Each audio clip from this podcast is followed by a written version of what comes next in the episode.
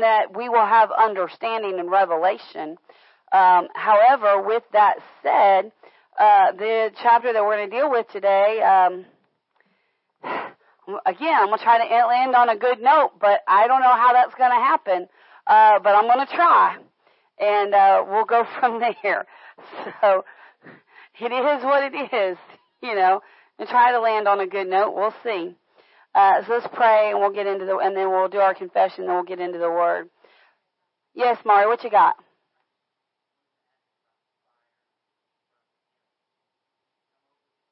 Now, it's, it, he's now. This is not apparently, from what I understand from Michael, uh, the start on this one because I did ask him. He said it was suspicious circumstances. Uh, so they could potentially have an arsonist in the area, from what he said. I don't know if that's true. That was just the first report. Reports change. Uh, but it is up near, it didn't actually come across from Canada. It's actually just up near the Canadian border. Um, not too far, not too far. It's like as far west as you can go, and then it's in that uh, northwestern corner of Washington, not far from the Canadian border. Um, so yeah, so.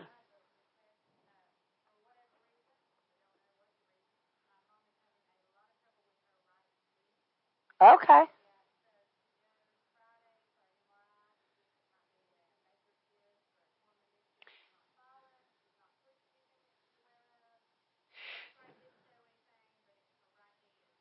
So did they replace the right hip or the left hip? They replaced the right hip and now she's just having a lot of trouble with that knee. Okay, well we'll pray for that knee to be straightened out. Could simply be that she's walking differently and that's just irritating all of those muscles and everything. It could just be something that's that that's that simple. She might need a little bit of therapy or something. At least that's what we can believe for. And but whatever it is, we'll pray and believe that doctors find it and it's an easy fix. For sure. Absolutely. All right. Anybody else? No, we're good. All right. Father, we come to you in the mighty name of Jesus. Father, we love you and we honor you. We exalt you above all. Father, we thank you for your goodness, your kindness, and your mercy. Father, we glorify you and we magnify you. Father, we count it an honor and a privilege to gather together in your name. And Father, as we approach, as we prepare to approach your word tonight, Father, we thank you for answering our prayers over Sadie and uh, and the baby today. Father, we thank you for it. And, uh, and Father, we just thank you that your hands upon them, upon that whole family, that your hands upon Stacy and Jonathan as they travel, and upon this family as they celebrate two new babies into the family. And Father, we thank you for keeping them whole, healed, and well in Jesus' mighty name. Now, Father, we bring uh, Miss Dawn McCludy to you, Father God. Father, you know her situation. Father, uh, you know uh, the fullness of the cancer situation. And so, Father, we thank you uh, that she is healed, whole, and well. And Father, we thank you that her recovery is supernatural. Father, we thank you and we ask, Father God, that um, your hand of healing be upon her. Father, we take authority over this cancer that's attacking her body and we command it to dry up, every cancerous cell in her body to dry up, to, to wither and to die, and to go back from the pit, back to the pits of hell where it came from, and to leave her body in Jesus' mighty name. Father, your word says that whatever we bind on heaven is, or bound on upon the earth is bound in heaven. So Father, we bind this cancer in her body and we command it to be removed. And we loose, Father, for you said in your word that whatever we loose on the earth is loosed in heaven. Father, we loose the healing powers of God. We loose the ministering angels to go and to deliver healing onto her body in Jesus' mighty name. Father, your word says that if we lay hands on the sick, that they shall recover. So, Father, though we can't lay our hands directly on her physically, we can lay our hands upon her in the spirit, and we do so now. And Father, we thank you that she's healed from the top of her head to the soles of her feet, that her recovery is supernatural to the level that even the doctors are shocked and amazed at how quickly she heals and recovers. And Father, if there'll be any chemo, radiation, or any other treatments that she needs to go through, that Father, she goes through them with flying colors, that she have no adverse reactions, that her body be strengthened through the whole season, and that she uh, that she not die but live and declare the wonderful works of God in Jesus' mighty name. And Father, we thank you for it. Now, Father, we lift Miss Sandy up to you once before once again. Father, you gave, you miraculously uh, worked through the doctors to heal her hip, and now her right knee is giving her trouble. And there seems to be some question as to what's causing this issue in the knee. But Father, we know the great physician. And so, Father, we ask and we call for the great physician to be on the job and to heal whatever the ailment is, whatever the problem is, whatever's causing her pain in her in that right knee. We rebuke that pain and we tell that pain to go in Jesus' name. And Father, we thank you that she's divinely healed, whole, and well. We ask that you give the doctor supernatural wisdom, revelation, and knowledge as to just what to do in her case, just how to handle it, just how to fix it. If there's any therapy that needs to be done, if there's any strengthening that's needed, if there's any bone spurs or ligament issues, Father God, that they'd be uncovered, and that whatever the problem is, that Father, that there, that uh, if there needs to be a natural fix, that it's an easy fix. And Father, we thank you that she's divinely healed in Jesus' name. We lay hands upon her knee and cause and, and call it and call it and command it to be well and pain free in Jesus' name. Now, Father, as we approach your word tonight, Father, we ask that you have your hand upon this service. We ask that you give each and every person a spirit of wisdom, revelation, knowledge, and understanding of the word coming forth. That there be no confusion, that there be no misunderstanding, that there be um, no uh, no darkness to the understanding. And Father, we ask that, that the word not just land in the heart in the minds, but down in the hearts of the good gra- the good ground of the heart. That revelation would come, that it would land, and that it would produce a harvest of understanding. And Father, I ask that I yield myself, think through my mind, speak through my lips, use my tongue as that of the pen of the ready writer to declare your oracles, to make the word plain and clear in Jesus' name. And Father, we give you all the glory and honor and amen and amen. Glory to God. Well, let's do our confession and then we'll get right into the word. Glory, glory, glory. Let's do this together. This is my Bible. It is always true and the final authority. My Bible is God talking to me. I read this word daily. I meditate on this word day and night. This word is rooted and grounded in my heart. This word feeds and grows my spirit. Therefore, my flesh does not control me. I walk according to the Spirit. Stop, stop. Where is the umph? I was trying to push through it, but come on. We gotta say this like we mean it. We can't just, just say it just to say it. Come on. Give me some, give me some excitement. Say it from your spirit, not from your head. Come on, let's do it again. This is my Bible. It is always true and the final authority. My Bible is God talking to me. I read this word daily. I meditate on this word day and night. This word is rooted and grounded in my heart. This word feeds and grows my spirit. Therefore, my flesh does not control me. I walk according to the Spirit. I am a child of God.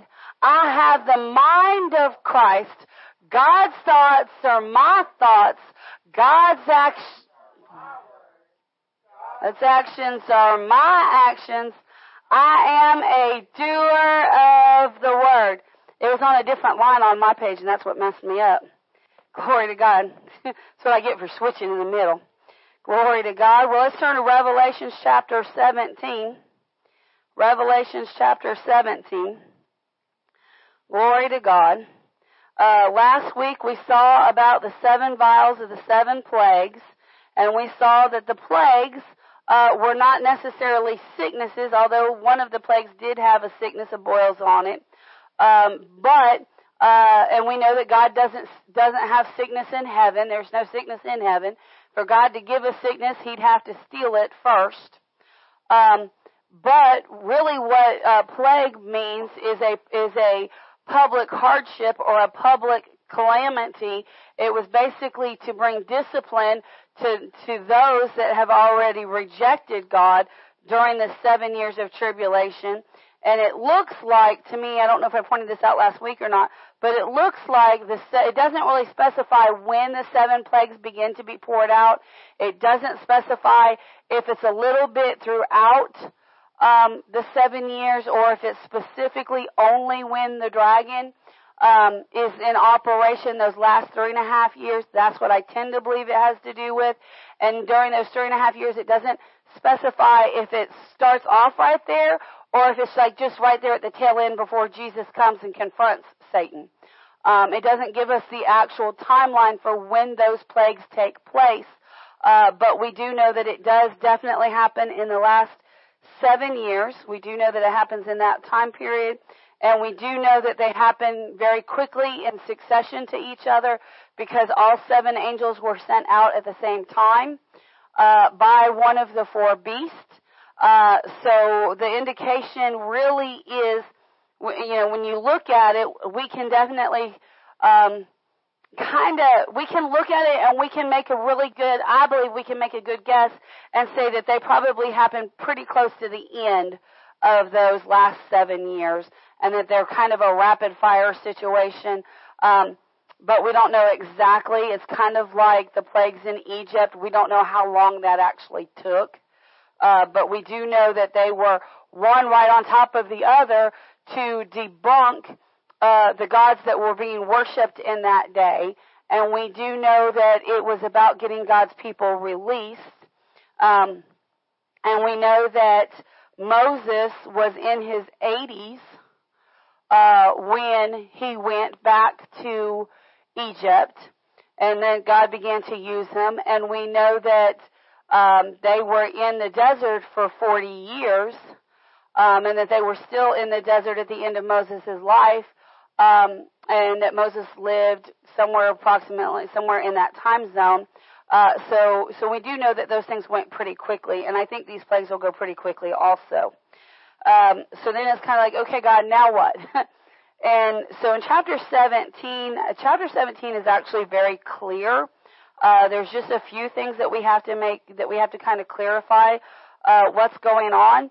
Um, but really, uh, God Himself explains what a lot of this stuff means that we've been talking about. So let's pick up in Revelations chapter 17 verse 1 and we'll go on from there.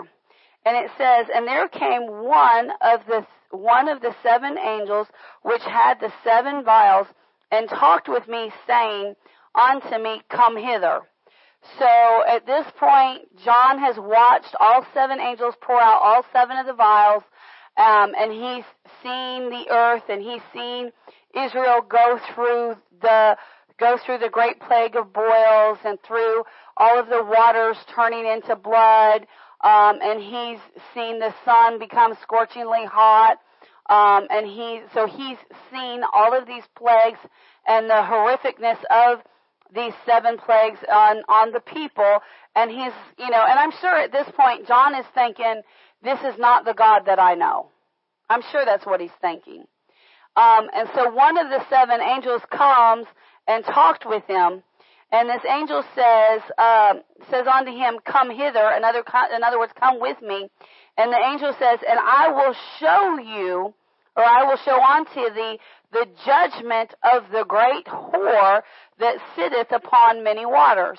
Now, when we, I was, the girls, had, uh, Jackie and Brianna had come over to the house earlier before church, and I was reading, and they asked me something, and uh, Brianna was telling me something, and I told her, I said, I'm sorry, I have to get you to stop. I wasn't listening. I was reading about the great whore, and her and Jackie both went, Pastor, you used that language. And I said, well, that's what the Bible literally says is whore. I wasn't being ugly. I was just reciting what the Bible said. Uh, so let me talk to you about uh, this this whore. Um, first of all, let me dis- let me define it. Um, you know, and, and we think, well, Pastor, I know what a whore is. Well, okay. Um, yes, it does mean a prostitute, but more specifically, it's one uh, that yields herself to the defilement for the sake of gain. Now, okay, well that word defilement, we don't always know exactly what that word defilement means, so let's, let's put, let's read that definition. It's the act of defiling. Don't you just love it when Webster's uses the same word to de- define the word you're looking for? Isn't that just great? Like you're like, yeah, well that's helpful, Webster. It says, or it's the state of being defiled. Wow, thank you, Webster. Wow. Uh, it actually means the act of foulness or being dirty or unclean, uncleanliness. It's the act of being dirty or unclean. It's having a corruption of morals or having corrupted principles or corrupted character, um, being a person of impurity. In other words, you, there is no purity in your life. Um, really, defilement means it's really what it means is that you are polluted by sin. Polluted by sin. So we could read the definition of a whore this way. We could read it as this is a person who yields themselves to being polluted by sin for the sake of gain. Let me read that again. This is a good definition. Is a person who yields themselves to being to, being polluted uh, by sin for the sake of gain. Now, most of the time when you think of a whore, you think of her selling herself for sex so that she can get money. But you can be a whore in that you make yourself dirty for to get any type of gain. You can sell yourself to get a gain of a joyful emotion. You can sell yourself to get gain in your job or in your career. You could sell yourself uh, to get friends. You could sell yourself to get that husband or that spouse that you want. You know, there's all kinds of ways um, and you don't have to always sell yourself physically. There's a lot of people, uh, you actually hear this from a lot of movie stars and athletes. They'll say, I sold myself for fame and fortune. They'll sell out for fame and fortune. We see this happen with a lot of Christian artists They'll sell themselves over into secularism because they get told, I mean, they're already making big money. They're already making big buck if they made it big and have a Christian label, but they'll tell them that, oh, you can get, you, if you'll go over into the secular world, if you'll start, stop talking about that, you're so gifted and you're so talented, if you'll stop talking about that blood and if you'll stop talking about that man Jesus, if you'll just, if you'll just make your songs about generic that any religion can use, then we can get you a lot of money. What are they doing? They're, they're, they're basically making themselves a whore. They're basically making themselves a whore. Um, uh, some people, now this is going to sound crazy, and again, I'm not picking on you. You've got tattoos. I've got two of them myself. But some people, because they want to project an image of being tough and being hard and being, you know, just kind of somebody that you want to kind of back away from. Some people will sell them, will go get tattoos. They'll defile themselves in sin so that people will think that they're tougher or harder than they actually are. Uh, and, and, you know, I'm not going to use the language, you know, they'll say, oh, everybody will think I'm a, if I get a tattoo of, no, we think you're silly. You know, uh, some people, some people will uh, defile themselves and get over into drinking and smoking and drugs so that they can gain freedom from the knowledge of their sins or from the knowledge of the hurts of their childhood. Now, now their their intention that you know, and a lot of times we don't think of this as being a whore. We think of this as coping. We think of this as partying. We think of this as just having a good time. But the reason you're doing these things that are not of God is so that you can gain some status or some position in life or some type of thing in life. And so, um, and so the Bible talks about, in fact, if you read the Old Testament, especially over there in Jeremiah and, uh, and the bigger prophets, uh, over in Jeremiah and and uh, Isaiah and uh, some of those other books, uh, Jesus, uh, the the Word of God, um, actually calls the Israelites uh, a whore all the time. He talks to them every time they get over because what would happen is the Israelites were following God. They were living clean. They were living righteous. They were living for God. They were doing things right. But what would happen is they would get to looking to these pagan worlds and these and, and they and the pagan people were having parties all the time and having all this stuff that looked good. Every time they, every time they turn, every time the Israelites turned around, it looked like the pagans were getting to have more fun and more festivals and more of a good time. And so the Israelites, uh, would begin to think that they were missing out on something. How much, you know, that's what the devil tells us all the time. Oh, you're missing out. And so what would happen is the Israelites would begin to embrace the behaviors of the pagans, and before they knew it, they were worshiping other gods and trying to worship their God at the same time. And God would call them out and he would say, uh, Israel, Israel, you're being a whore. In other words, you're being unfaithful to who you are. Israel, you are selling yourself out to gain the acceptance of the pagans. You're selling yourself out to ha- to get the, what you perceive as the good time of the pagans. Um, and so it's not uncommon for God to use this type of language. He uses it all through the Bible.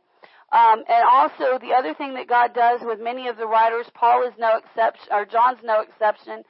John here uses what we call a re, uh, um, creative writing style that we refer to as imagery.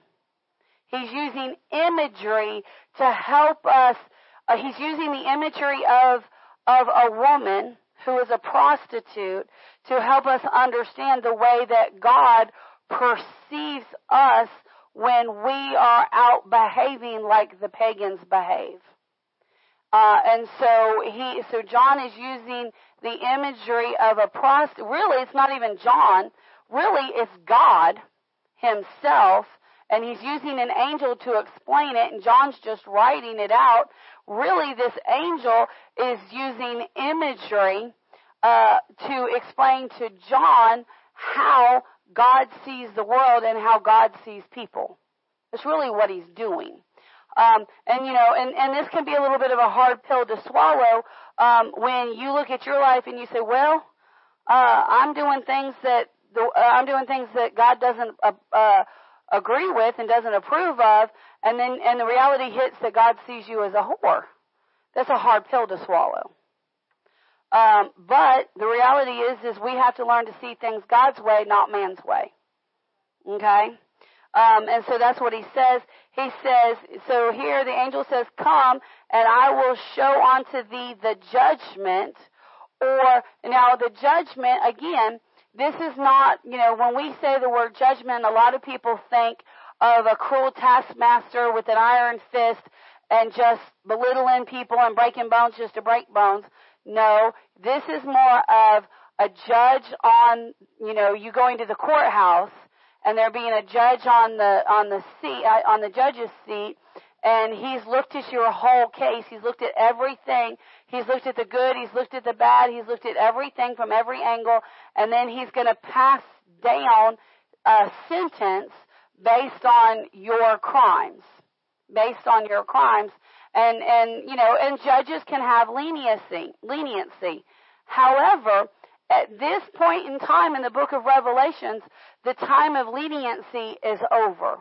We saw in the prior chapter uh, that Jesus that it said um, that look over in verse 10 of chapter it was actually chapter 14 verse 10 it says and the saints shall drink of the wrath of God which was poured out with mixture um, into the cup of his indignation what that means is when God lays down this judgment, there will be no there will be no grace and no mercy.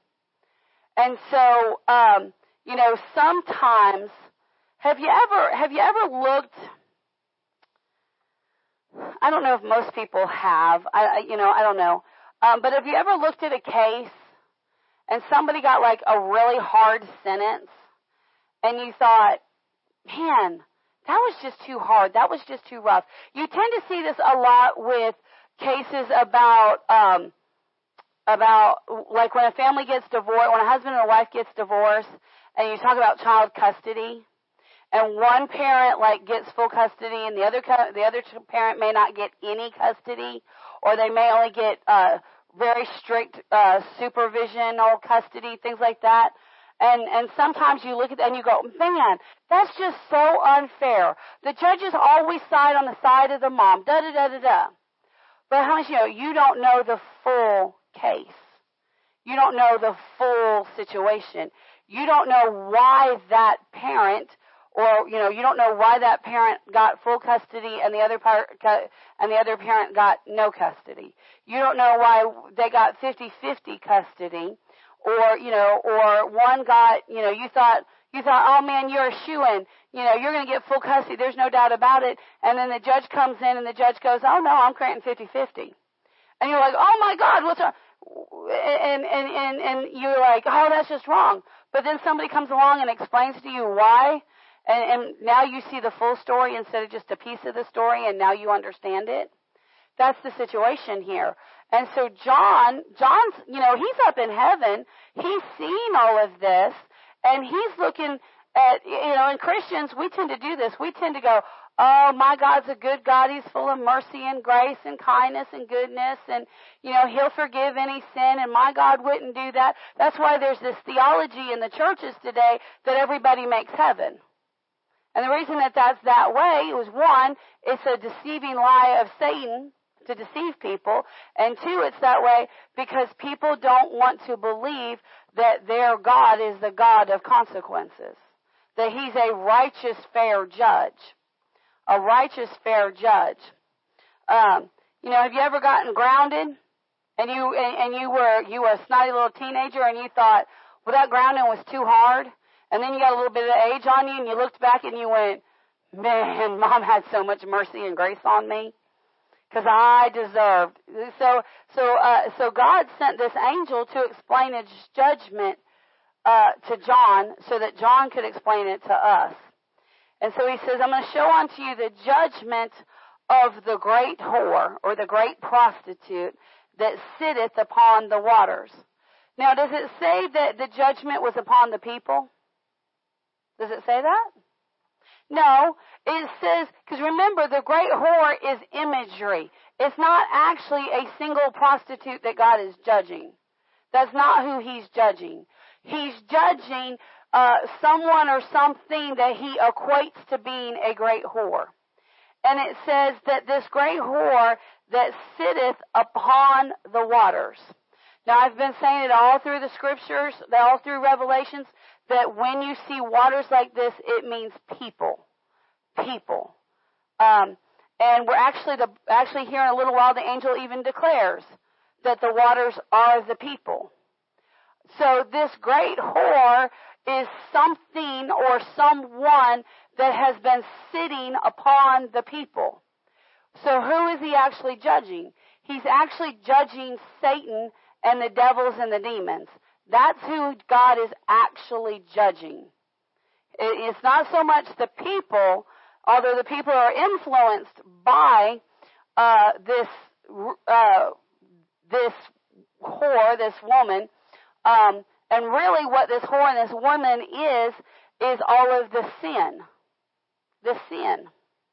That's what he's judging is the sin. In verse two, it says, with whom the kings of the earth have committed fornication. Now, if you just read this plain and simple with a very natural mindset, you're going to think that the kings of the world have all slept with the same woman. That's what most people think. It's not what this means at all.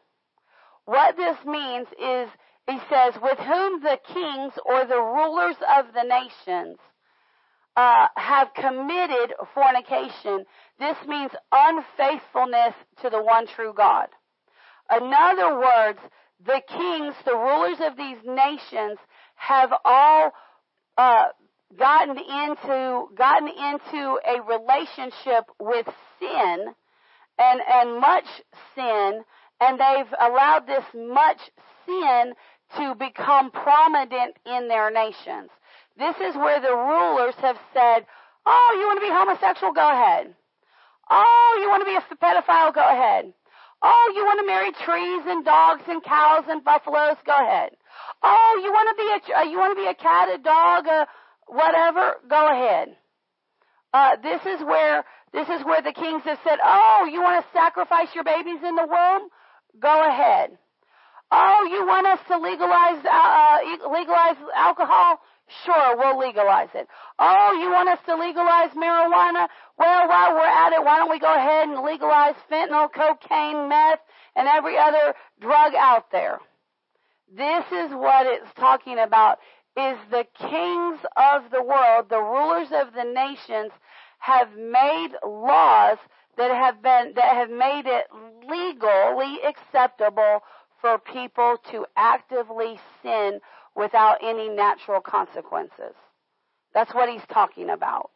He, the, the rulers of the nations have uh, basically said, uh, your truth is your truth. Whatever feels good, you can do it. Who are we to tell you that your behavior is wrong? You want to steal? Listen, we're not even going to put you in jail. I mean, the cops, you know, and, they start, and, and it's a slow fade. How much do you know? They've basically said, if you want to loot, go ahead, you can loot. How much do you know? This is our kings, our rulers, our, our people in authority. They are being unfaithful to the one true God who set up the rules of our nation. Only this problem is happening worldwide. Now, in this particular situation, it looks like he's primarily talking about over in Jerusalem. It primarily looks like he's talking about the primary area where Satan is ruling and the ten nations that he's ruling with. Uh, but um, it could very well be that that by this point uh, there's only ten nations in the world and he's ruling all of them. We really don't know. So it says, he says, um, he says, I'm going to show you the judgment of the great whore that sitteth upon the waters, period. Or, I mean, colon. He explains who, what this judgment is. He says, with whom the kings of the earth committed fornication. In other words, they were unfaithful to the commandments of God. And, uh, the inhabitants of the earth. So he's not just, he said it wasn't just the king, it was also the inhabitants of the earth that have been unfaithful. There's also the inhabitants of the earth that have been unfaithful, committing fornication, which is unfaithfulness, and they're in idolatry, having been made drunk with the wine of her fornication. In other words, these people are drunk in sin. They're drunk in sin. What do you mean drunk in sin? Have you ever got, uh, uh, do you know anybody that's ever gotten drunk and just went buck wild? Just, just wild. How much you know? Once they get drunk, they just it does. It's not like oh, I'm I'm I'm drunk and now I'm going to behave and follow God. No, it's drunk, so now I'm going to go even farther than I would ever go if I wasn't drunk. So these people are literally drunk on unfaithfulness. They're literally drunk in sin. They just they can't get they just can't get enough. They're sinning morning, noon, and night. These people are just full of sin. And it says this about her, uh, the one that's driving all of this sin, this drive of sin is, is, is the whore. The drive of sin is the whore. And it says, So he carried me away in the spirit into the wilderness. So now this angel carries John out of the, out of, John is no longer in the city of heaven. John is no longer in the throne room, any of that. This angel says, Come on, I want to take you outside of heaven, outside of the city of heaven. He's taking him out into a spiritual, uh, a place of spiritual wilderness, and he wants John to see what's going on over there. He wants John to see what's actually going on in the heavenlies outside of the heaven, outside of heaven.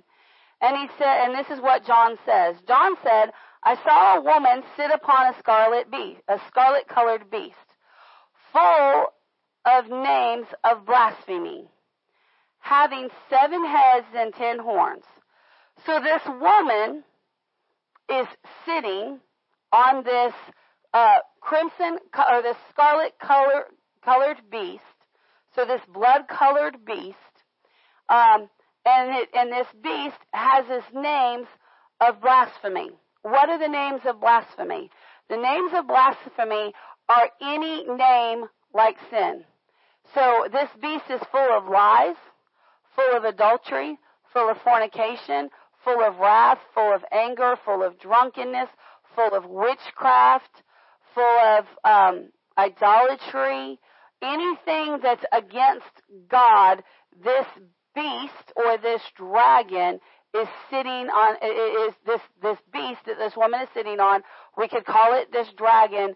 Uh, she's sitting on this beast, and this beast is full of lies, fornication, adultery, uncleanness, lasciviousness, murders, wrath, wickedness, uh, witchcraft, idolatry, you name it. Any type of sin out there, this thing is full of it, and she's riding this thing around like it's her pet.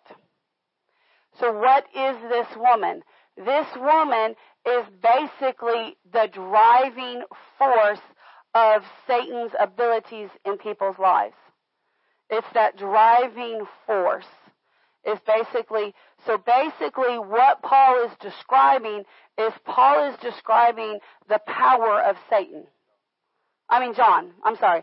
John is describing the power of Satan. Who is the whore? The power of Satan. And what is he, what is he spilling out upon the people. He's spilling out upon the people whispers about, oh, just tell a little lie, it'll be okay. Go ahead and drink. Go ahead, go ahead and dabble in witchcraft. Go ahead, go ahead and, oh, go ahead and, and just, just tell a little lie. Go ahead and just get a little high. Go ahead and, oh, it's okay to look at that pornography. This is that whore. That whore is the thoughts that come against the minds of people. It's that power of that beast is what he's talking about. So he's not actually talking about uh, a woman. He's talking about all of the demons, the imps. He's talking about all of the servants of Satan. Is really what he's talking about. But he says this. He said, full of the names of blaspheming, having seven heads and ten horns. Well, we know from the other scriptures that it's the dragon that has the seven heads and the ten horns. We know this. So this, this whore that he's talking about is the effects or the demons of Satan. And that this beast that she's riding is Satan himself. And it says, and the woman was arrayed in purple and scarlet color and decked with gold and precious stones and pearls having a golden cup in her hand. So in other words, what God is saying is that the sins are always dressed in beautiful packages. Always dressed in beautiful packages. I just talked about those that, you know, get fame and fortune, the big athletes, the superstars, and they start off good, and then they'll say, well, I sold myself. Well, how did they, how did they end up selling themselves? Because people said, Oh, if you'll do this, we'll get you all this money. If you do this, we'll get you all this gold. If you do this, we'll get you all these fine riches. Um, you know, and most of the people come out of, a lot of these people, it, it's kind of, do you know that most famous people have a uh, poverty story? Are you aware of that? Most of them have a poverty story or most of them come out of a clean existence. Most of them do. Very few, very few are like, oh man, I, I had it all going. I mean, I had all the money, all the wealth, all the da da da, right out of the gate. Most of them that have that, their parents are already sold and the kids are already sold. Most of the kids don't make it anyways. Sorry to say. Um, basically, Satan packages the idea of sin in pretty packages. Satan, how much you know it's a pretty package to go, well, if you just tell it like this, then you won't get in trouble. Instead, they'll actually give you a reward. Or you won't have any punishment. How do you know? How much you know? That's wrapping that thing in gold and silver and in pretty pearls. So, so that's why this woman is is dressed in all these. Uh, how much you know? It says the woman or the lies of Satan are dressed in purple and scarlet color. Those are the colors of royalty. Those are the packages of royalty. In other words, and it says, and she was decked with gold and precious stones of pearl. In other words, the sin is dressed up, made to look beautiful. Having gold in her, having a golden cup in her hand, full of the abominations and filthiness of her fornication. So she's standing there, this woman, this prostitute, this whore, is standing in front of men and women of the world, and she's got this big, beautiful golden cup, and the person can't see what's in the cup. All they can see is this beautiful package, and all they can see is that this woman is drinking out of this beautiful cup, and they're going, I want it, I want it, I want it. But what is in the cup is not like a really good treat. What is in the cup is the abomination of God. What is the abomination of God? It's the things that God has absolute, extreme hatred and disgust over. And uh, so she has all of that in her cup. She has filthy, the filthiness of her fornication in her cup. Basically, she in her cup is the idea of abortion. In her cup is the idea of lie. In her cup is the idea of pornography. In her cup is the idea of suicide. In her cup is the idea of drunkenness and witchcraft and drug use. In her cup is all of the things that God hates. In her cup is all of the things that are named on the dragon's body. Everything that God hates all the filthiness. And what she's trying to do is she's trying to get the people of the world to drink from her cup, and they're drinking it like it's a wonderful party. They're drinking the poison um, like it's a wonderful party. And then in verse five, notice at the end of verse four, it's a colon. And he, and, and he makes it, he makes it, he makes a, an astonishing note. He notices something. John notices something amazing here, and he goes up and it says, "Upon her forehead was the name written." Now this is crazy because he's looking at this beast. He's looking at this dragon that this woman is sitting on, and this beast is is of of scarlet color. This beast is massive. This woman is dressed like a queen. She's got this beautiful golden, uh, well elaborate cup in her hand, and that's everything that he notices about her. He notices her beauty. He notices the attraction of her. And then all of a sudden he notices written in her forehead in very big bold print apparently is a mystery. Mystery. What is a mystery? It's a spiritual secret that can be revealed. So, so it says mystery. In other words, it's a spiritual secret that can be revealed. It says Babylon. Now we know what Babylon is. Babylon is the seat of idolatry. It's the seat of Satan. It's the, it's the center place of sin. And it says mystery. Perhaps was her name. I don't know. But it says mystery. Babylon, the great, or Babylon the great. Babylon the great.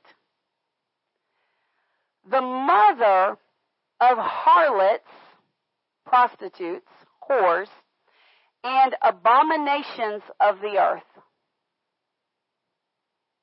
And so now he's looking at this beautiful scene. He's looking at this elegant scene and he sees this Babylon the Great, the mother of harlots and abominations of the earth.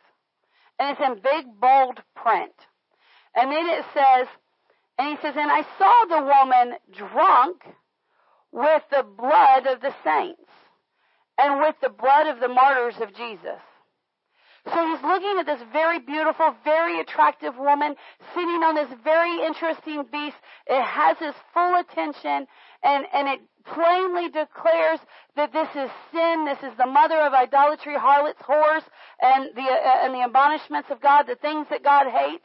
She can clearly see that this woman is absolutely drunk on the blood of the saints. What does that mean?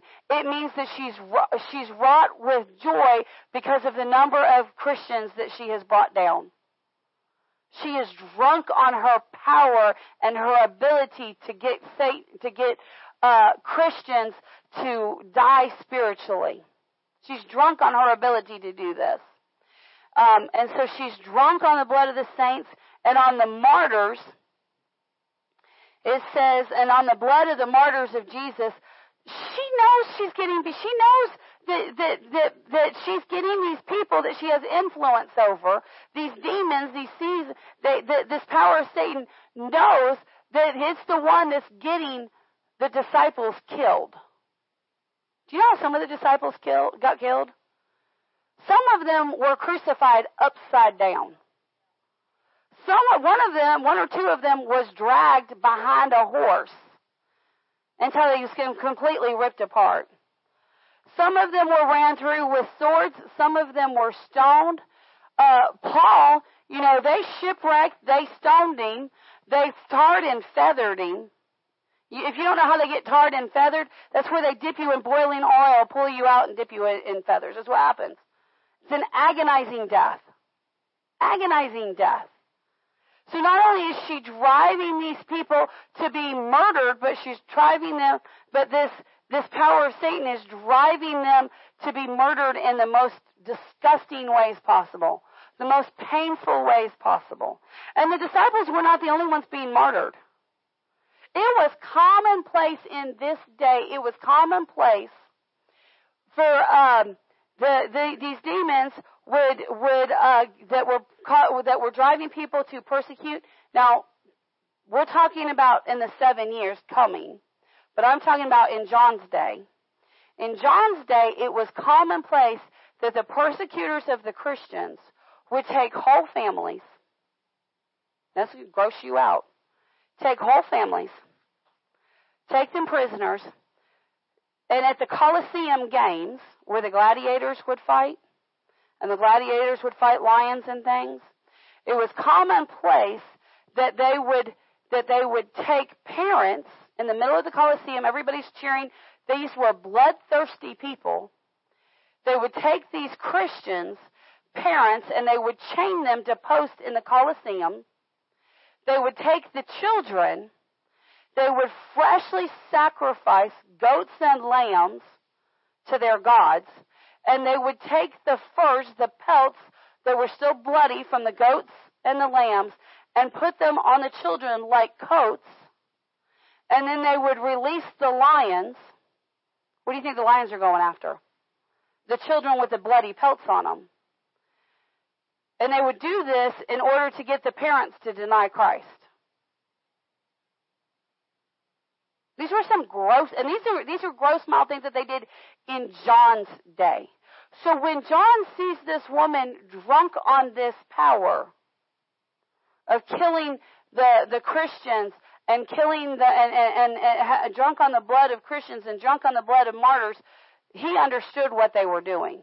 He understood he understood why this woman, why this power of Satan uh, was drunk on this power. He got it. He got it. And uh, it says on the, and it says, and when I saw her, I wondered with great admiration. This is John. And he understands the persecution of the martyr, the persecution of the Christians. He understands how the, how the martyrs of Christ are dying. And he looks upon this, this woman, this whore on this beast, and he looks at her with admiration awe and wonder. Awe and wonder. And he looks at her like, huh, with some admiration. With some admiration. And it says, And the angel said unto me, Wherefore does thou, does thou marvel? Why was he marveling? He was marvel. It wasn't that he was marveling at her drunkenness. He was marveling. Well, let's read a little bit. Let's read just a little bit. Let's give you the answer getting ahead of myself. He said, why do, why do you marvel? He says, I will tell thee a mystery of the woman and of the beast that carrieth her, which hath the seven heads and the ten horns. He, he said, in that moment, the angel realized that John didn't understand what he was looking at. In that moment, John didn't get it.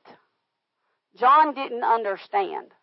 John was like so many Christians, well, they're up in the heavens, so this has to be the hand of God. And, and the angel said, No, John, you're not getting this. You're not understanding this. So then John begins to, begins to explain this. But here's why John marveled. John marveled because he didn't understand God the way that we understand God. They thought in their day everything that happened was by the hand of the one mighty God. John is beginning to understand the fullness of Satan. And that he's beginning to understand that Satan actually has power. That Satan is actually capable of some things. And so the angel goes on to explain to him who this woman is and who this beast is. Pardon me, I'm a little dry. He says this. He said, The beast that thou sawest was and is not, and shall ascend out of the bottomless pit. So where it says, uh, the beast that thou sawest was and is not, in other words, this beast that you see, once upon a time was something and someone, but now he is no longer someone or something.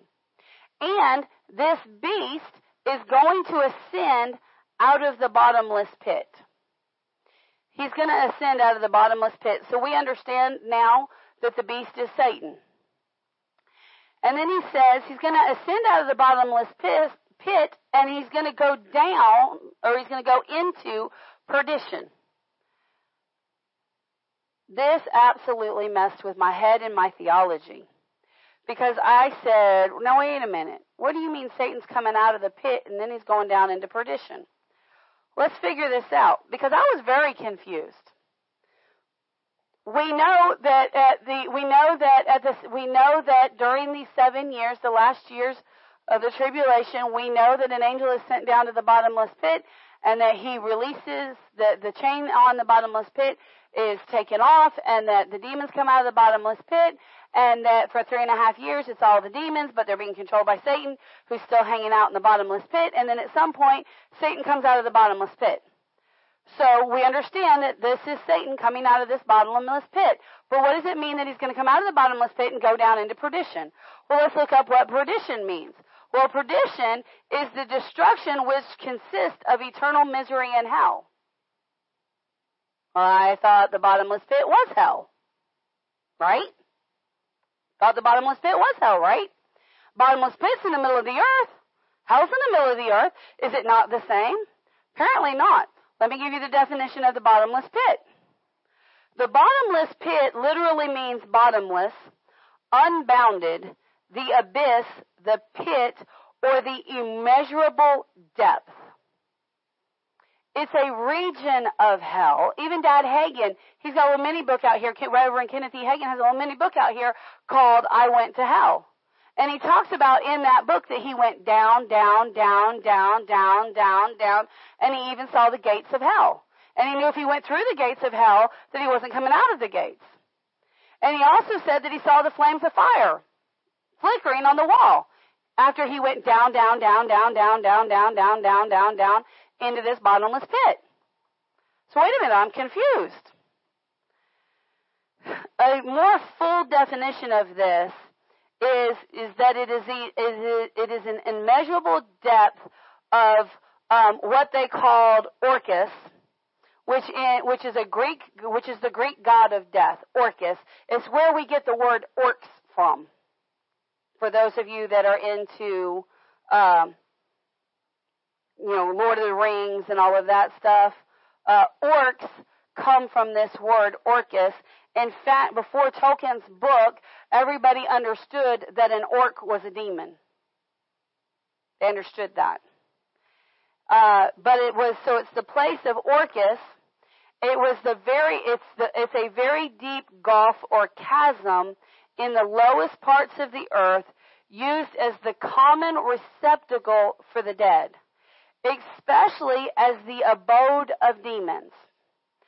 Currently, the bottomless pit, which is the upper region of hell, is where the is where de, where the dead um, are deposited, those that don't have Christ, and this is the place, this is the home of demons. This is where they live. This is where they abide.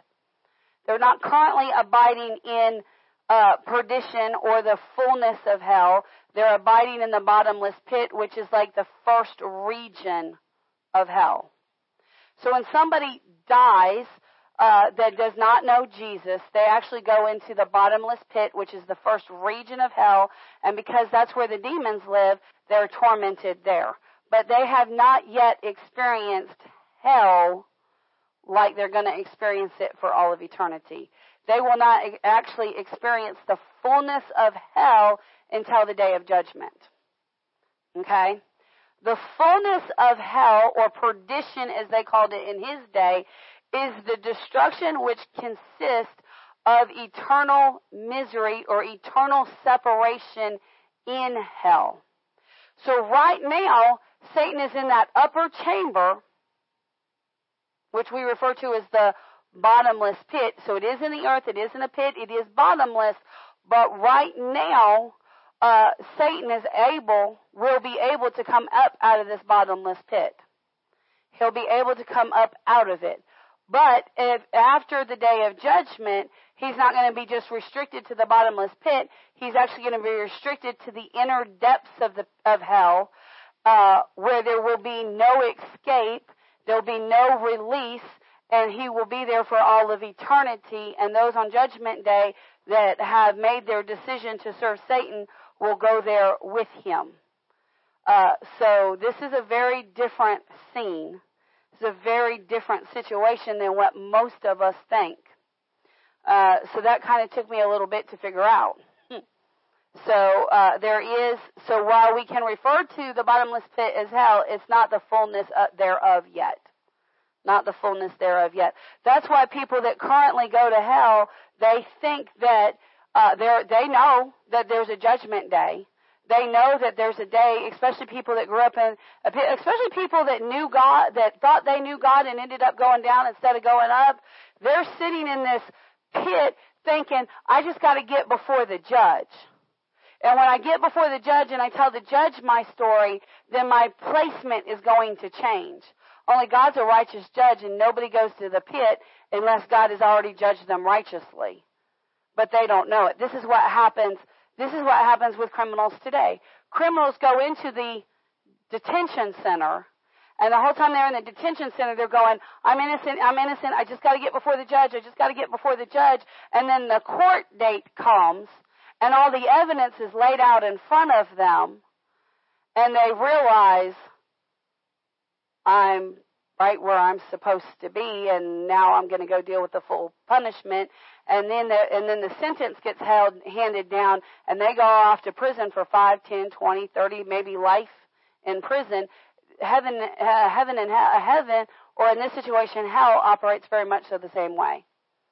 There's a holding place in hell, um, and in heaven, uh, there's um, you know there you know everything Satan does is a counterfeit for everything that God has. So right now, when we go, you know, if we check out of here uh, before the day of judgment, um, we're going to go into heaven. It's going to be great and wonderful. But we're not going to get our reward until judgment day. Until judgment day. That doesn't come until judgment day. It's not like you get to heaven and woo, I get my reward today. No, you got to wait for judgment day.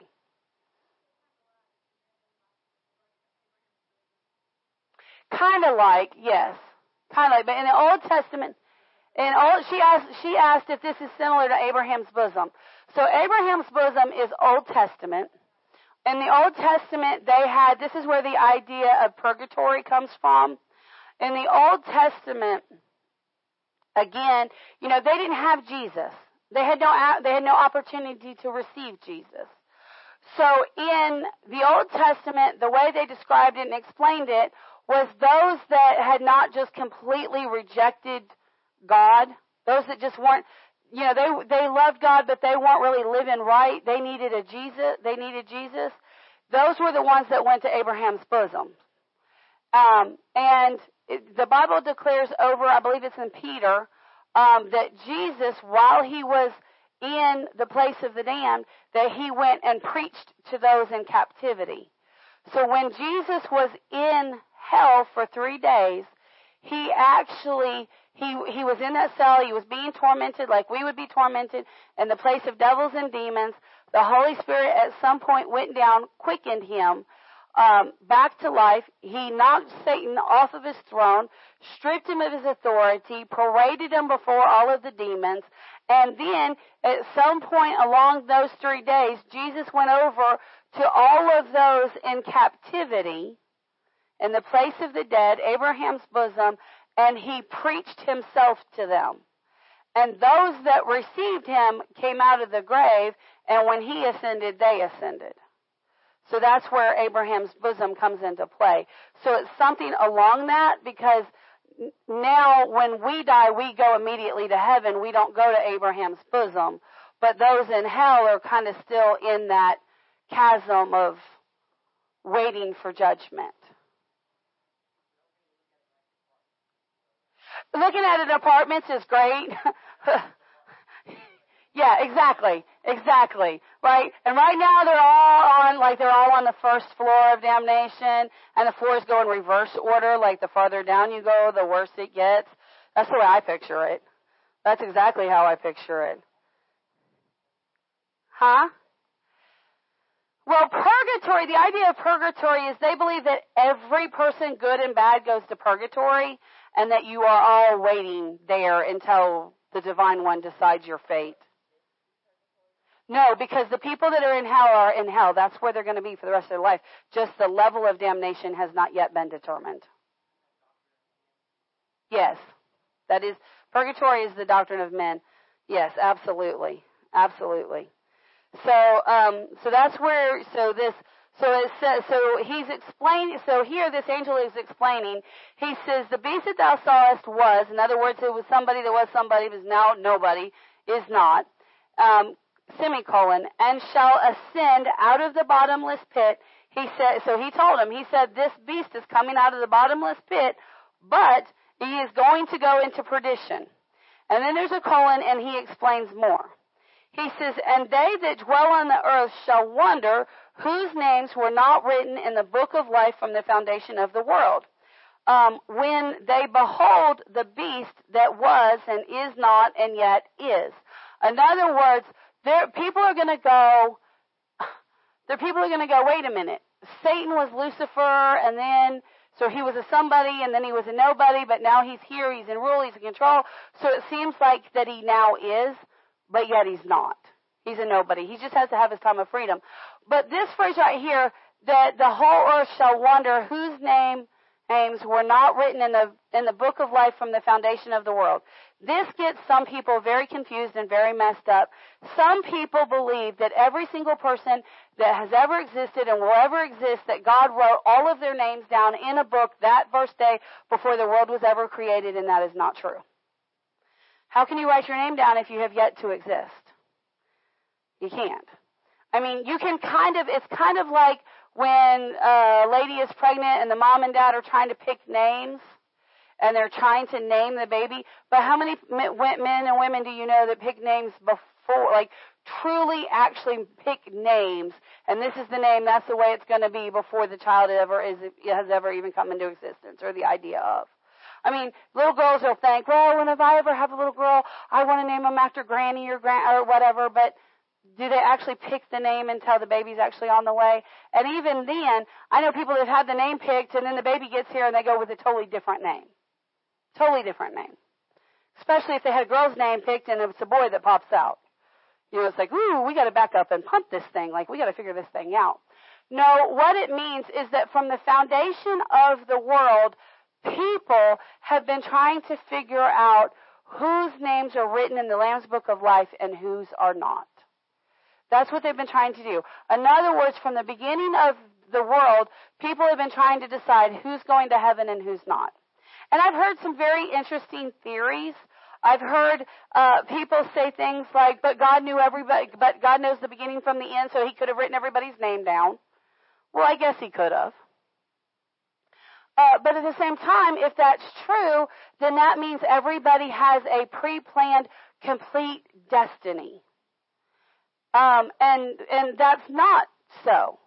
In order for if from in order for God to write down the names of my children, uh, then God had to know that Michael and I were going to get married before the foundation of the world, which means that there, that Michael is the only person I could ever possibly marry and ever possibly have children with. Uh, well, God, that didn't work out because we did get married, but uh, there ain't no children, so that doesn't work, you know. Or, uh, the, you know, or well, I just don't know. Maybe he's the one, maybe he's not. Well, I have no free will if God's already decided that he's my one. I have no free will. I'm not being, I'm just giving you examples. So it can't believe that. It can't mean that. Then I've heard some people say, well, the Bible says that the wheat, that God allows the wheats and tares to grow up, and so somebody has to be the tare. And so uh, I believe that God created some people that He just knows when He puts them in the womb, that's going to be a tare. Well, what a horrible God that is. Well, here, honey, you're my child, but you're destined to be a tare, and you're destined to go. You're destined to go to hell. Doesn't matter how you live your life, you're going to hell. What kind of parent is that? Says anybody. It's personal choice. So for God to be able to write down everybody's name before he ever formed the world completely takes free will out of the picture. So there's no possible way it can mean that. What it means is how much do you know? Don't you know you look at people's lives and you think, hmm, I wonder if that one's making heaven today. I wonder if that one's making heaven. I wonder if that one's making hell. This has been a pro, this has been, this has been something that's been going on since the foundation of the world. And he, and, and, and it's so, and even so much more in those last, in those last days, in those last seven years, in the last three and a half years of those seven years, when the persecution of Christians is so incredibly thick, how much do you know they're going to be trying to figure out? I wonder if my neighbor's going to heaven or hell. I think I mean, persecution could be this bad. I think my neighbor, I mean, they, they don't act like the rest of us. They kind of act like a goody two shoe. I think they're probably a Christian. Therefore, they're probably heaven to hell, headed to heaven. And well, I can get some. I can get an extra fifty bucks on my credit if I turn them in. Like people will be thinking this crazy stuff. I'm not saying it's going to go that way. I'm just trying to explain to you that just like we're going to be trying to figure it out today, they're going to be trying to figure it out in their day. Does that make sense? It's quiet in this Presbyterian church today. Am I making sense? You got this all figured out? What you got?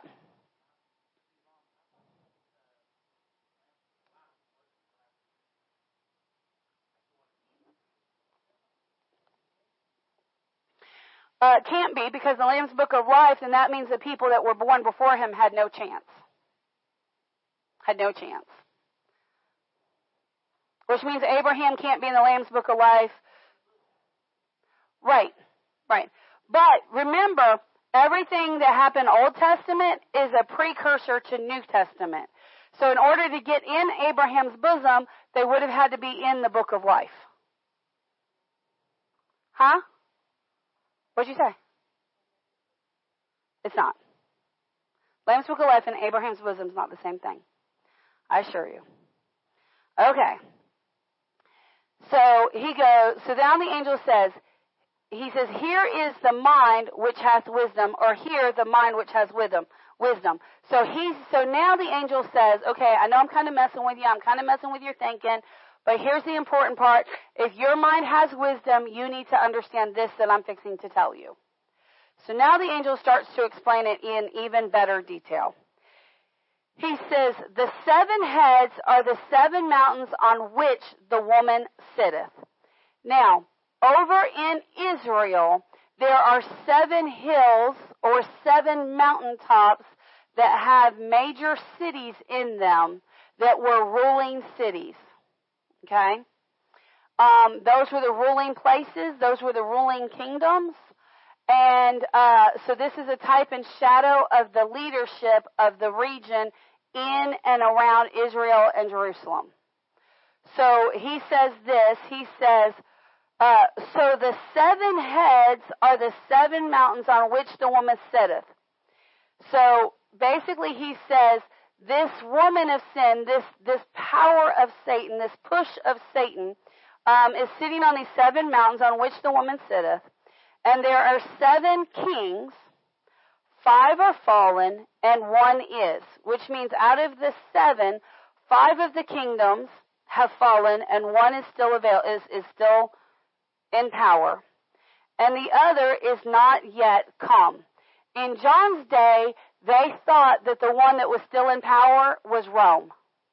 They thought the one that was still in power was Rome. And it says, and um, the other is not yet come. And when he cometh, he must continue for a short space. So in other words, there's been, there's been six powerful kingdoms that have existed. One of them in John's day was still in control, which was Rome, but the seventh most powerful king in that area, the seventh most powerful kingdom in that area has not yet come. Has not yet come. But at some point, this, this king, this ruler is going to have great control. And he's only going to have great control for a short space of time. It says, and the beast that was and is not, in other words, he had power, but now he doesn't have power. Even he is the eighth and is of the seven and goeth down into perdition. So what this tells us is during the seven years of tribulation, there's going to be this guy, this guy that raises up a kingdom, and he's going to have strong power, which we've already seen is the guy that uh, has the beast in him, not the dragon, but the beast, the first guy, the first ruler that rules for the first three and a half years, that has uh, the, that has a very strong spirit in him. He's going to have the kingdom, but then Satan is going to come, and he's going to be the eighth ruler and is the and he says and is of the seven and goeth into perdition. Now, that was talking about their day. Now we're talking about future tense. This prophecy re- applies to their time and to our time. So in the seven in these 7 years there's going to be seven nations that are basically going to take rule, and these seven nations are going to be what's going to lead us into what's commonly being referred to as a one world government. This is how, this is what they believe. Yes. Yes. Yes.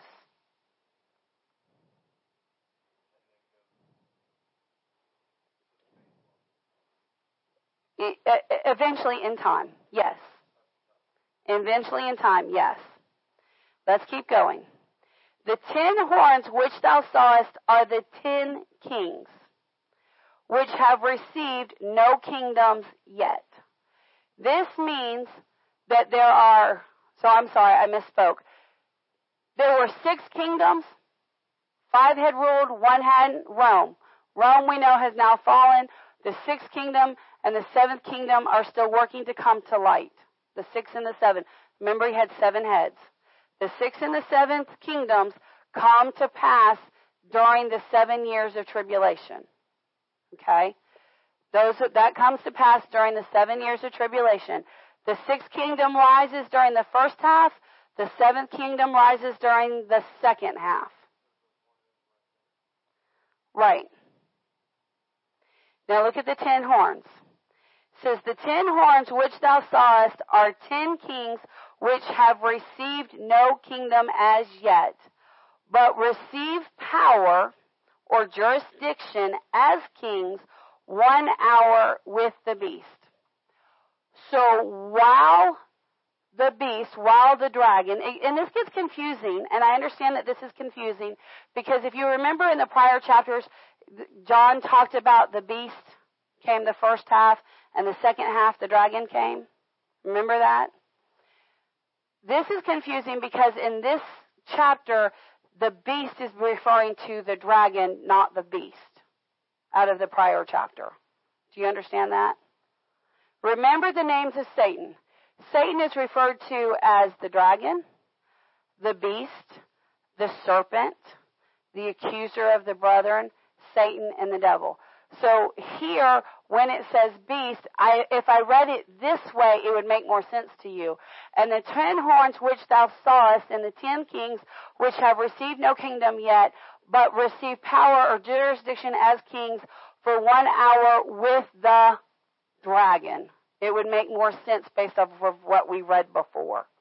Does that help clarify it a little bit? Does that help? Everybody's everybody's looking at me like I'm kind of crazy. Okay, let me go back to verse 9. Let's go back to verse 9. He says, And there is, and, he, and here is the mind which hath wisdom. The seven heads are seven mountains on which the woman sitteth. The whore. The whore sitteth on seven mountains. In other words, there's seven kingdoms. There's seven kingdoms that are full of sin and idolatry. Seven of them. Okay? Now, old time theologians believe that because Israel, if you look up the seven ruling nations around Israel, you will find that there's seven nations that sit, there's seven mountains or seven hills that, so don't look it up right now because then you don't listen to me. This homework. You'll find out that there's seven hills or seven mountaintops around Israel that during this time in history had seven large kingdoms that ruled what they understood the world to be. Okay? And this had to do with uh, the Medes and the Persians and all of that. Rome was one of them. All of the other nations had fallen with the exception of Rome. Okay? So then it says in verse 10, it says, and there are seven kings. So over these seven hills or seven cities, there's seven kings. These cities or hills are, are ruled and reigned by seven kings. Five have fallen. In other words, the angel told John, the five hills or the five cities or the five regions that make the difference, five of them have already fallen. Five of them are already, they don't exist anymore. That's the Persians, the Medes, the, and all of those that, that were big to-dos in the Old Testament.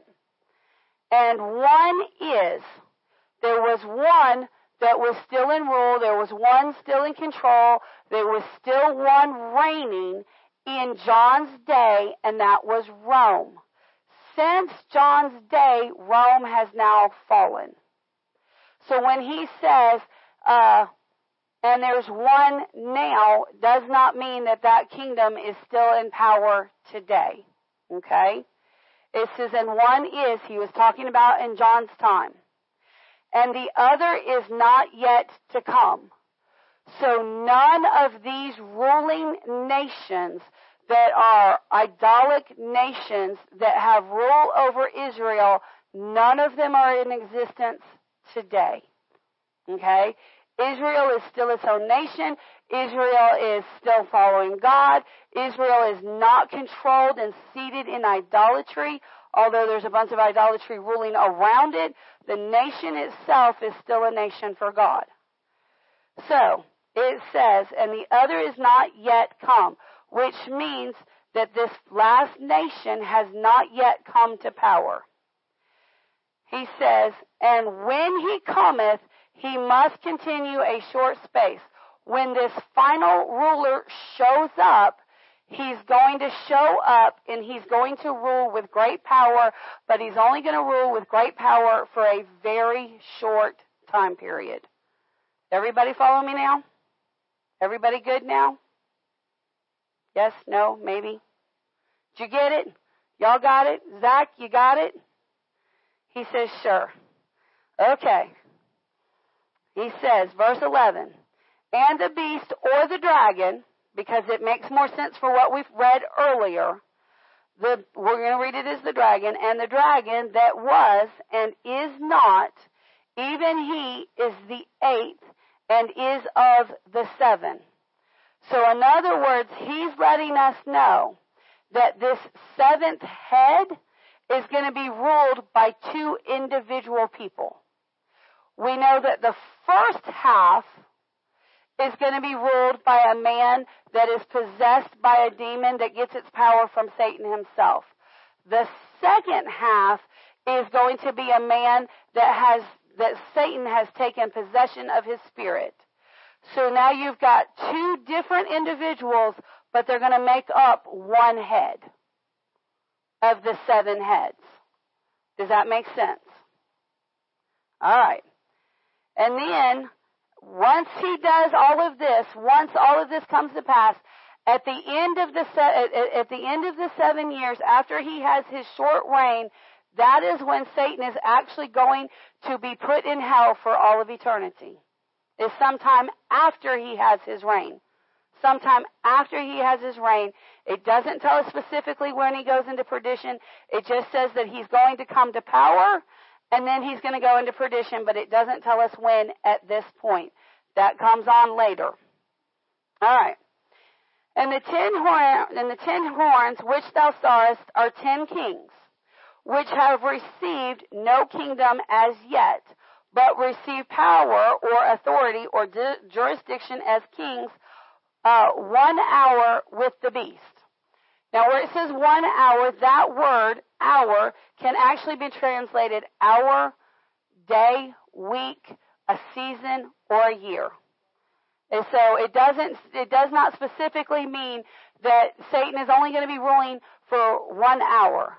It actually just means that he's going to rule for, it would be a better translation to say, uh, that he's going to, that the kings will have, uh, that, uh, that they will receive power as kings for one season with the beast.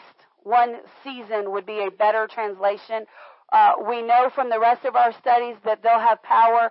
Uh, they'll probably come to rise at the beginning of the seven years, but they'll really get their full jurisdiction right there when Satan shows up at the last three and a half years. Uh, so that's when these are going to rise. And again, this is all. T- these are all signs of the times, so that the people that are here on the earth will know how much time is left. Okay.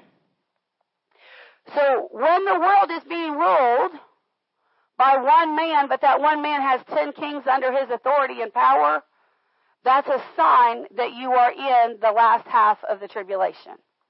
That's what this is a sign of. This is a sign and a wonder.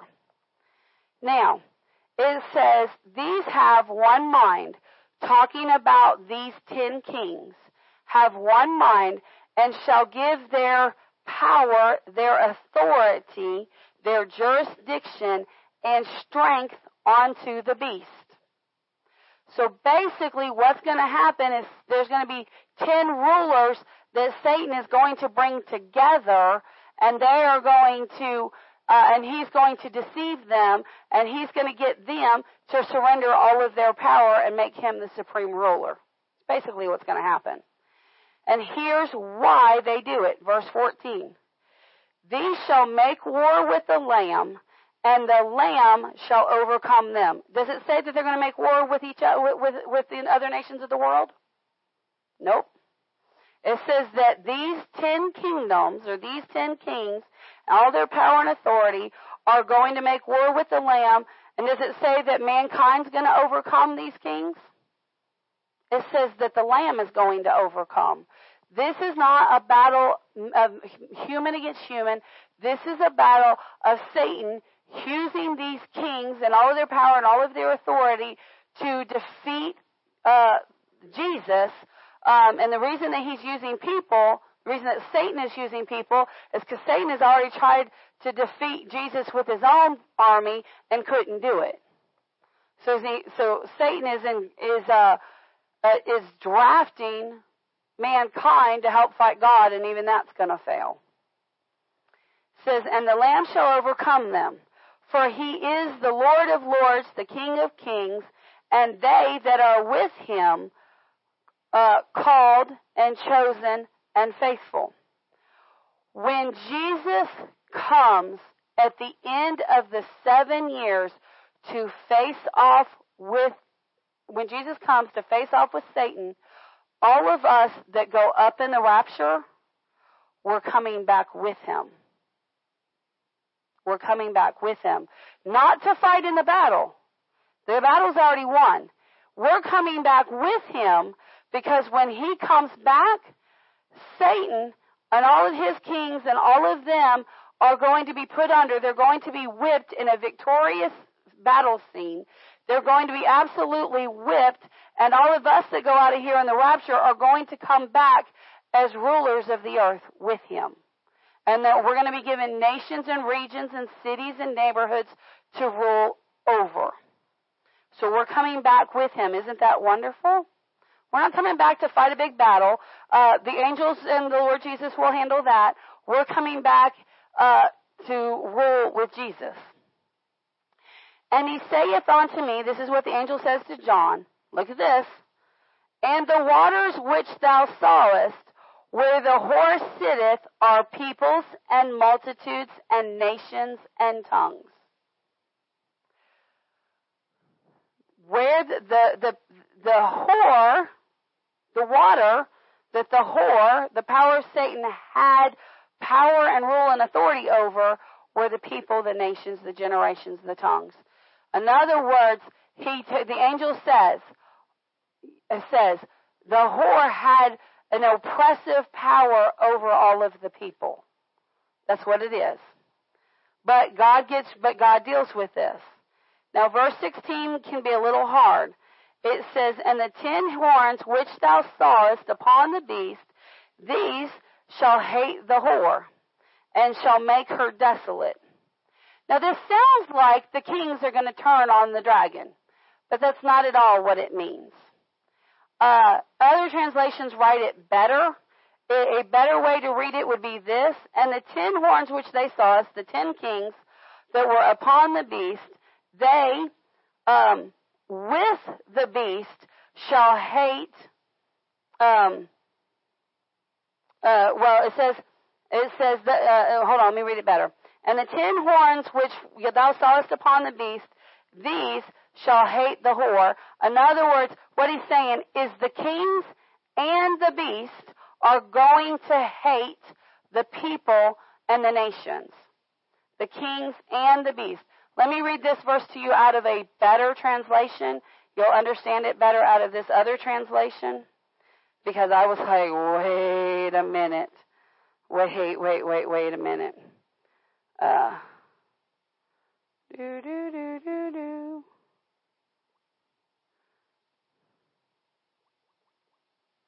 You found it.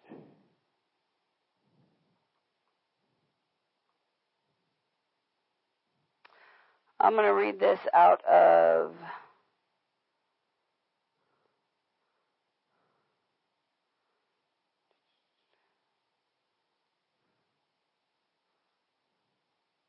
All right. Uh, the basic, the BBE. It says, And the ten horns which thou saw, and the beast, uh, these will be turned against the evil woman, and will make her waste and, unco- and uncovered, and will take her flesh of food, and will have her burned with fire. Uh, talking about the people.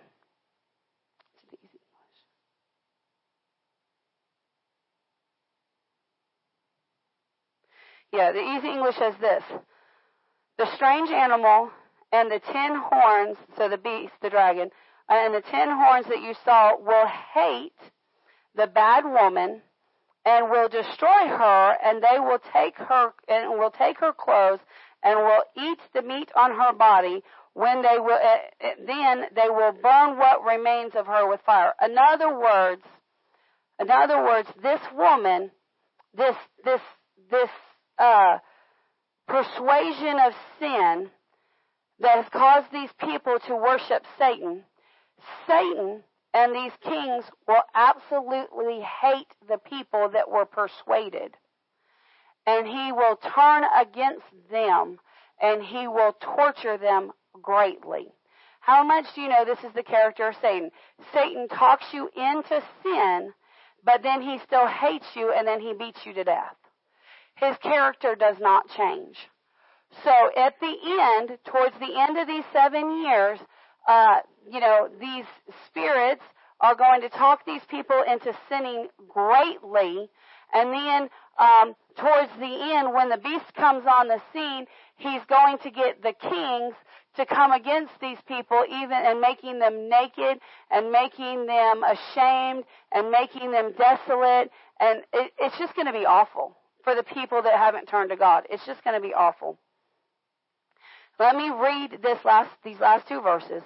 It says, For God hath put it in their hearts to fulfill his will and to agree, and to agree and give their kingdom unto the beast until the words, the spirit spoken rhema words of God shall be fulfilled. Let me be very clear. God did not put it upon their heart. That's not what it means. What it means is God allowed their hearts to become so hard. He allowed them to become hard hearted. He gave the people the freedom to become hard hearted so that the word of God, the prophet, so that the prophecies would be fulfilled. He, he, in other words, God allowed mankind to have free choice. Um, and then it says, and the woman which thou sawest is the great city, the great city which reigneth over the kings and over the earth. So who is the woman? It's the great city of sin. It's the great city of sin. Uh, uh, Babylon or that area of Israel and Jerusalem, that region, that whole region that is supposed to be serving God will actually reject God during those last seven years. Okay? But in the end, we win. in the end, we win. Uh, God comes running, come, comes to the rescue. Uh, in chapter 18, he then describes uh, what this judgment upon this city looks like, and it's not a good judgment. Um, and then in chapter 19, we start to see the victories. In chapter 19, we start to see the goodness of God. So hopefully, we only have one more week of ending on not a great note. Uh, but this is why you don't want to be here for the tribulation. This is why you want to get your life right now, not later. Does this make sense? All right. Glory to God. Well, Mr. Derek, if you'll come for our tithes and our offerings. Father, we thank you for your goodness, your kindness, your love, and your mercy. Father, we thank you for all that you are and all that you do. Father, it's a great honor to give into your house. And Father, we just give you much praise and much honor, much worship. We thank you for all that you are and all that you do. Father, we ask that you bless the hands that give. And Father, that you bless their families in every area of life. And Father, we thank you for your goodness, your love, and your mercy. Father, we thank you that you've answered and continue to answer all of our prayers. And Father, we look forward to spending time with you Friday night just to give you worship, honor, and praise. In Jesus' mighty name, amen and amen. We thank you, Lord, that the word is working, the word is true. Derek, you can serve the people. Thank you, Father. We've only got just, I think, what, four more chapters to go, and and uh, we, that means that we end, we get to where we get to the point where we win. We get to the point where we win. Thank God, because uh, the last chapter, the last few chapters have been kind of rough. we like where we win. We don't like where we lose. Praise God. No, as long as we always stay with God, we always win. Well, y'all go home, have a good night, get some good rest. We'll see everybody Friday night. Glory to God.